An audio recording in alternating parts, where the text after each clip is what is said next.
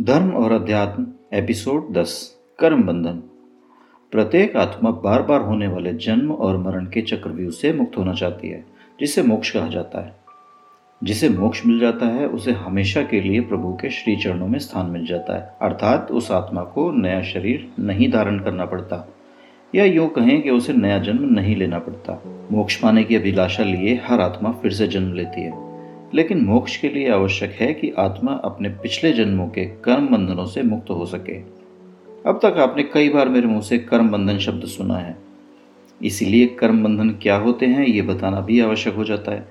वैसे तो कर्म बंधन अपने आप में इतना बड़ा विषय है कि इसके ऊपर पूरी एक किताब लिखी जा सकती है। लेकिन मैं यहाँ पर आपको संक्षेप और सरल शब्दों में समझाने का प्रयास कर रहा हूँ। आपका वो हर कार्य जिसे पूरा किए बगैर आप पृथ्वी से विदा ले लेते हैं, वो एक कर्म बंधन बन जाता है। मान लीजिए आपने किसी जन्म में किसी से रुपए उधार लिए थे और बिना चुकाए आपकी मृत्यु हो गई तो ये कर्म बंधन उस जन्म तक आपका पीछा करेगा जिस जन्म में आप उसके रुपए ना चुका दें। आपने किसी को हानि पहुंचाई, चोट पहुंचाई, हत्या की, लेकिन मरने से पहले उससे माफ़ी नहीं मांगी तो ये भी एक कर्म बंधन बन जाता है। अब आप कल्पना करें कि केवल इसी जन्म में ही कितने लोगों को शारीरिक, मानसिक या आर्थिक कष्ट दे चुके हो और अब तक ना जाने कितने हज़ार जन्म ले चुके हो। और उन्हीं सभी जन्मों के कर्म बंधनों का बोझ लेकर भी चल रहे हो।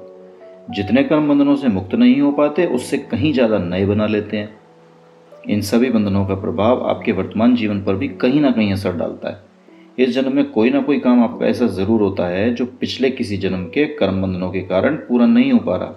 किसी जन्म में हमारी कोई इच्छा अधूरी रह जाती है या कोई कार्य पूरा नहीं हो पाता तो उसे पूरा करने के लिए भी हमें पुनर्जन्म लेना पड़ता है। अगले अध्याय में हम कर्म बंधनों से मुक्ति के उपाय सीखेंगे तो सुनते रहिए धर्म और अध्यात्म।